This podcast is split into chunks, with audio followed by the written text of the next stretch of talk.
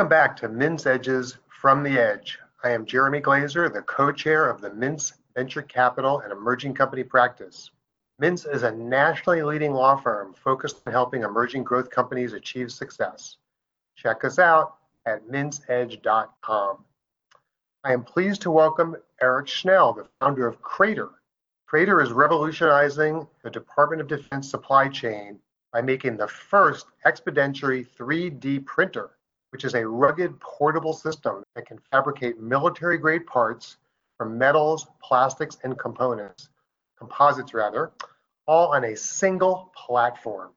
Craitor recently won first place in the UC San Diego Basement Accelerator's Triton Entrepreneur Night pitch competition. Congratulations, Eric. That's really exciting. We're really glad to have you. Welcome. Good to be here. Wonderful. Uh, on today's podcast, Eric will discuss how he started and built Craitor and the role that the UC San Diego Basement Accelerator program played in their success. So, Eric, why don't we just kick off with just, you know, why did you start Craitor? Sure, easy enough question, right? So, Craitor was uh, built from a need, I guess you'd say. Um, we initially, our founding team were all makers to some extent. We are all out of UC San Diego. We all worked out of uh, the Maker Studio there, Envision Maker Studio. We just loved building stuff, specifically 3D printers. And it was one of those small little projects that we were building that caught the eye of um, a who would later become our mentor, a veteran of the U.S. Marine Corps, um, who had known a lot of groups out of Camp Pendleton down here in uh, San Diego, and uh, knew kind of some issues that they were having regarding supply chain and integrating new technologies like additive manufacturing. So he introduced us. We went up there and we kind of saw what was happening there, what was going on. Um, and for a little bit, we operated as what I guess you'd call strategic technical advisors um, and providing information and resources and connections for additive manufacturing, both to academia, uh, between academia and defense, but also in the consumer market. So 3D printing shops for them to be able to manufacture parts that they needed. But really, what we realized is that they were working around limitations of 3D printing. 3D printing wasn't working for them, essentially. Um, and so they had a couple 3D printers, um, and they'd seen just how well 3D printing had impacted the consumer market and how it's revolutionizing uh, the consumer market. But it just wasn't working for them. And the reason being is they have a much less controllable environment. Um, and they have to be able to take these things into the field and rely on them not to break down every every day essentially and that just wasn't happening which is why they were reaching out to these additive manufacturing shops and which is why they were building these solutions around the 3d printers instead of really building it from the ground up and that's where we came with this idea of Craitor taking a 3d printer and building it from the ground up to be rugged portable and intelligent and be able to adapt to its environment so that it's a printer built for the Marine Corps, built for our armed forces, as opposed to the armed forces trying to work around what is currently available off the shelf. So I'm just curious, what was your background that you you and your team felt like you could tackle this very sounds like a very complicated uh, project? Yeah, um, I mean, when it comes down to it, none of us had built a 3D printer for the military before. but we had uh, experience in building 3D printers. I've personally built a bunch of them because it's for me it's fun, um, and so it's some of my co-founders. Um, and uh, these were more for our own use. Um, and we've also uh, done research in robotics. Uh, some of our team um, in more of the software machine learning side. Uh, and from there, we we have, I guess you'd say, the fundamental technical skills um, that gave us insight into the problem and how the solution might look like. We are still mostly students out of UC San Diego. Some of us have now graduated since since then, and from there, it has really been our experience directly with the Marine Corps and with other units that has given us the experience to feel confident to find the solution because we've been so integrated with the problem. We believe that through being tight knit with these groups, we have developed a base to be able to understand exactly what the solution might look like and how we might build that. Um, and of course, we're still we're still young. We don't have a whole lot of experience in the defense market, so we've brought on tons of advisors that can provide guidance. Um, people like uh, Jenny Lawton, who's the former CEO of MakerBot, um, and uh, many other who are veterans of the Marine Corps and other service branches, who are also CEOs and entrepreneurs in their own right, um, and uh, including um, multiple multiple different uh, names, faces who provide that guidance, right? So uh, we're covering our weaknesses and uh, being able to build out this solution and be able to make the best possible solution uh, for our stakeholders. Well, that's interesting. That kind of you know raises the question. So as students, how did you go about building a team? How did you go about getting the resources you needed to you know work on this project, to be able to you know build uh, you know uh, demos, etc. That's still an ongoing, uh, I guess, solution that we're working on. Um, and it's something that we address kind of day to day um, when it comes to uh, getting the resources we need. As for building the team, I would say that's the easier part. Um, there's being in the community at UC San Diego. Um, I'm surrounded by incredibly competent individuals, far more competent than I, I believe, um, who uh, are really skilled in their fields and really kind of there's a reason that they're there and they're very passionate um, and they want to be able to provide some kind of good or develop something out of their uh, skills that they've learned both at UCSD and beyond. It's just about finding them in that community, which I've been lucky enough to be in organizations or be uh, connected to groups that have put me in contact with these people. So when it came to building our team, initially there was two of us and we pretty quickly made it five of us just through our network of people that we knew who might be interested and who kind of fit the needs that we're looking for. So surrounding yourself beforehand with people that are passionate and uh, capable uh, in their own respective uh, fields was kind of the key for us. We already knew that, oh, I need a software guy. I know exactly who to ask. But sometimes that isn't always the case. So if you're in these communities, you can talk to somebody to kind of bring in like, hey, who do you know? Uh, do you know anybody who's a really like top tier uh, machine learning guy? Um, and uh, bring them on essentially, and or talk to them, see if they're a good fit, bring them on. As for other resources like um, bringing on capital and uh, like equipment and space, um, we being at UCSD, once again, we're very lucky. Not everyone is as lucky as us when it comes to actually having a lot of resources that we can leverage as students.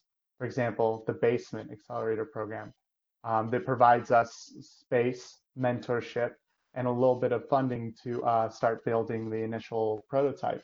Um, and from there, uh, there's other programs like IGE, Institute for Global Entrepreneur on campus, and plenty more that we're able to leverage um, and to help kind of give us a little bit of that initial bump and uh, get us started. Of course, we're a hardware startup. Hardware is expensive and complicated. So the little bit on the front gets us that first step, but uh, it's definitely something that we're continuously looking for resources for just to build out prototypes and demos uh, because not cheap building precision hardware that's designed to be rugged uh, and operated in defense. I'm sure not. I'm sure not. So, so how have you gone about raising money? It sounds like you've gotten with, with these grants through the basement and these other organizations, or were these were these investments? And have you taken investments from anybody to date? Yeah, yeah. So mostly grants. So no investments uh, thus far, and that's mostly due to the fact that we're still early. We're hardware. We're defense. There's long lead times, and we're still um, in development essentially of our initial MVP. This it takes a long time to do, but we've had grants through Basement first and foremost, through the NSF I-Corps, through IGE at UCSD, um, through uh, Blackstone Launchpad Lift program powered by TechStars. Um, we've uh, also received some money through uh, pitch competitions, uh, sponsorship and support. Founders Live here in uh, the San Diego chapter we won through there and uh, received some support through that program. Um, we did uh, entrepreneurs organizations GSEA, um, which per, we won the local chapter, went to nationals, but they provided us some support through there. Um, and then also, as you mentioned at the start, uh, Try Entrepreneur Night, which is kind of our our local community uh, UCSD pitch night, um, in which we also won some support through there by winning first place. So it's been mostly through competitions, through grants that we've been able to build out some of these initial kind of demos, subsystem testing, stuff like that. But of course, uh, hardware is expensive, so we're always on the lookout for either potential investments or other grant opportunities. And right now, we're in the early stage process of formalizing some relationships with the Marine Corps that may lead to some opportunities down the road. But we have to see. Don't want to count our chickens before they hatch, right? Absolutely. So, for the benefit of our listeners, how did you identify all? I mean, it sounds like there were a number of different organizations that you were in contact with, that you got grants from, that you were in competitions with. How did you identify these? What would you recommend someone in your shoes who's thinking, oh my gosh, there's just, I don't even know where to start. How do I find these organizations? How do I get involved with these organizations? Yeah, yeah. So, well, as I mentioned, we're lucky. We're in UCSD, one of the top innovation schools uh, in the United States, uh, well, in the world almost.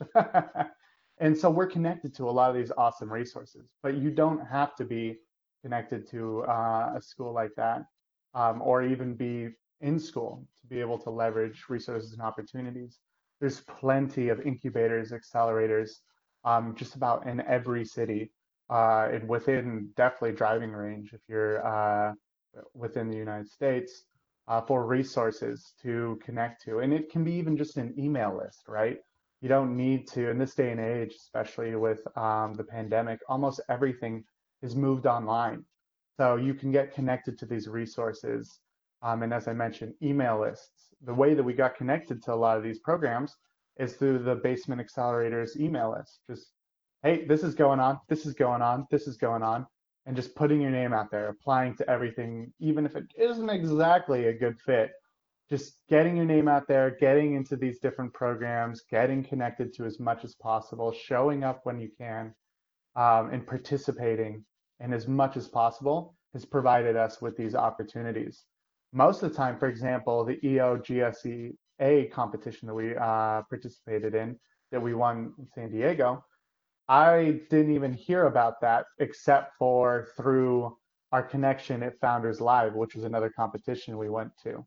So these are they're everyone is connected together. Everybody uh, talks and everybody has uh, their own thing going on, and they'll say, "Hey, what about this?" or "Have you tried this?" or "I know this person who would be a good fit for your competition or your program or something like that."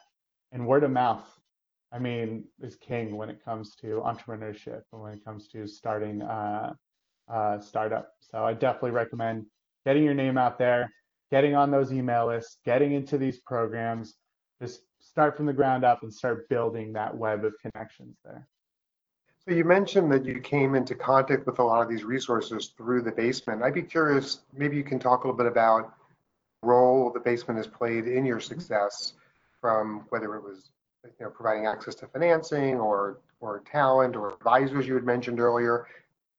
Yeah, so the basement, as we've grown, um, and we're still very early, still growing. So I don't I don't want to give uh, make it sound like we we're there yet. Um, but uh, as we have grown through that, there's different kind of stages, um, both in personal development as uh, our team, um, as individuals, learning about how to build a company, how to grow the company, how to work together in kind of this space, um, but also uh, more general topics of uh, kind of company focused um, goals and objectives and learning. So first and foremost, the basement offered us kind of initial initial funding, a little bit of capital to be able to do testing, a little bit of research, and build out some of our systems to start uh, building out what would eventually be a demo unit. From there, they also offered us education and mentorship. In fact, I would say that that has been one of the most crucial offerings that they've given us so far. Connections to uh, a lot of our advisors that are currently on our team, and in fact, indirect connections to some of those advisors as well. Uh, connections to other programs. Blackstone Launchpad Lift powered by Techstars was done through the basement. So that was another boost of capital that we got, and also advisor support through the Techstars network, um, some that are currently on our advisory board today. And so mentorship, education, and connection has definitely been the biggest influence they have had on our team. And beyond that, up until pandemic shut down campus, they were also providing us space and also connection to tools and equipment on I was campus. down in that, in that space. It's actually very interesting. I love the fact that they call it the basement because it is literally in the basement. There's some windows up at the top, but uh, it, it is uh, it is literally uh, underground, and we've got everything from spaces like communal spaces for working and uh, PCs, desktops, stuff like that, to 3D printers, hand tools, uh, um, more of the kind of hardware focused stuff, which is really good for us given that we're a hardware startup. Uh, it's hard for us to find the resources to build out these demo units and testing uh, units um, and subsystems, for example, our boards and all that. Even just finding a soldering iron can be difficult because on campus at uh, UC, uh, you if you are using UC resources, you are potentially um, giving up some of your IP to the university. And given that we're totally separated uh, from the university when it comes to our own IP, the basement actually offers an IP free zone, which means that you can fully work in it uh, without having to worry about uh, giving up basically a chunk of your company right off the bat. But some people do do that. Some people choose to do that to go through, like either they've taken stuff out of labs at UCSD or they choose to do that to kind of work in collaboration with UCSD uh, to build to build the company. Um, and sometimes that's right for some groups, sometimes not for others. But the basement offers a basically a choice in that matter, um, which is definitely uh, incredibly valuable to most of the uh, teams down there. I'm fascinated about the resources that you had for a hardware company. I mean, we all hear so much about, you know, software companies all being built on on campuses and you know incubators and accelerators on campuses helping out with those types of pro, uh, programs. But hardware that's fascinating. Was all the material already there? Were they already supporting other hardware companies? Or were these things that were added because of requests that you made a lot of the tooling that we used was already there so um, due to other hardware uh, startups that have uh, kind of gone through there we're kind of one of the major ones at the time uh, when it came to actual hardware, though we're definitely not the only one. I think we're just the biggest, not the biggest team, but the biggest physical hardware unit that we're building. and uh, but there's a lot of over the years they kind of built out this stuff from requests. We've made requests before, um, and that's kind of where they've gotten this collection of tooling uh, that can be used for different resources from electronics uh, to more mechanical design. Uh, but there's tons of other resources on campus, and I know that there has been discussions and potentially getting access to those for uh, some of the for the entrepreneur community uh, on campus. I got the innovation community as they called it. So I hopefully that'll just continue to grow, um, especially as UCSD pers- introduces their design building and starts the basement will no longer be well it'll partially be in the basement but now it'll also uh, have another facility starting in about uh, hopefully within the next year or so so uh, whether that directly transfers to everybody who might be listening there are facilities in plenty of different places that are available and maker studios and uh, resources whether you're building a software startup or a hardware startup. Uh, hardware, while it may be expensive, may be a little bit more difficult to get the resources, you can get the resources uh, to build it. And if you've got an idea that really is feasible and people like, they'll they'll support you however you need it. So as we're wrapping up, just looking back of all the things that you've been through from the moment of conception to building the ideas and to getting to this wonderful success of winning the pitch competition, looking back, what what do you what would you tell a future entrepreneur, someone out there listening who's thinking about doing this? What would you tell them to be really aware of? You know, whether it's a, you know a mistake to avoid or some opportunity to pursue. What would be your your kind of best advice to them in light of your experiences? Uh, first and foremost, I tell them to do it because one of the biggest mistakes that I've seen, especially among even my peers, um, is that there are the people who say they want to be entrepreneurs, and then there are the people who are doing it right now. And the only difference is that the people who want to be entrepreneurs are waiting for the right time. And the right time is now. Even during, we're in the middle of the pandemic. And I know that I've talked to a couple friends who are like, you know, it's not the best time. Maybe I'll wait until the economy is stabilized a bit more until we can kind of go outside. And my response would be you've got online classes and you can connect to anybody virtually in the world right now. Why don't you start right now? And it, it looks like this big mountain that you have to climb. But and when I first started, that was the exact same way. In fact, it still looks like a big mountain. but just starting and taking those initial steps is you realize that it's a lot easier to kind of moderate and take those steps as you go, right? Uh, all you need to do is take that first step. And if you say, I'm going to be an entrepreneur, there's really no reason for you not to start now. That's one of the biggest uh, mistakes I see is the difference between somebody who's currently doing it um, and who wants to do it. You can always find a reason. Uh, always find a reason to to say, well, maybe not now. You know, maybe after next semester, or maybe next year, or gee, maybe when the financing sources are better. There's always lots of reasons to put to put it off. I hear you. Yeah. There's never going to be an absolutely perfect time. You just got to choose a time and you got to go for it. I mean, I started while I'm in college and I'm still going. And at first I was like thinking that that's going to be a huge issue because uh, I always wanted to get into entrepreneurship, but I was like, maybe I'll finish school first, focus down on my classes. I will say it's not easy building a company and also going to school. However, it is also the least risky time. So if you're a student, uh, you you have uh, stability in some sort of way. You normally um, don't have to worry about maybe supporting a family um, or working full time in another job just to get by.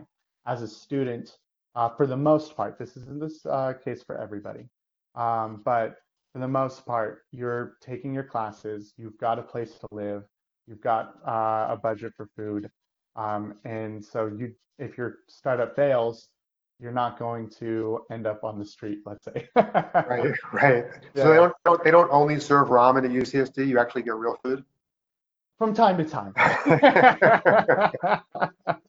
thought all you entrepreneurs live on ramen. I guess that's the beauty of doing it while you're in school. Hopefully, you're not only eating ramen.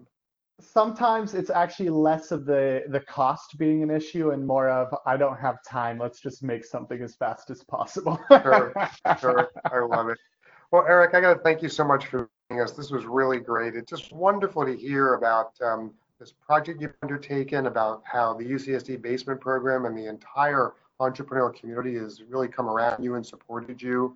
Um, just really, really impressive and uh, wish you nothing but the best uh, going forward uh, with building this company and hopefully, uh, you know, parlaying that into some other wonderful ideas after that. Hopefully it's, it's only the first of many entrepreneurial pursuits for you, Eric thank you very much for for having me. It's been an absolute joy, and I look forward to sharing our progress with you and your community uh, as we as we move forward and tackle this. oh, wonderful. Thanks. Thanks again for joining us, and to our listeners, thanks again for joining us on this edition of From the Edge.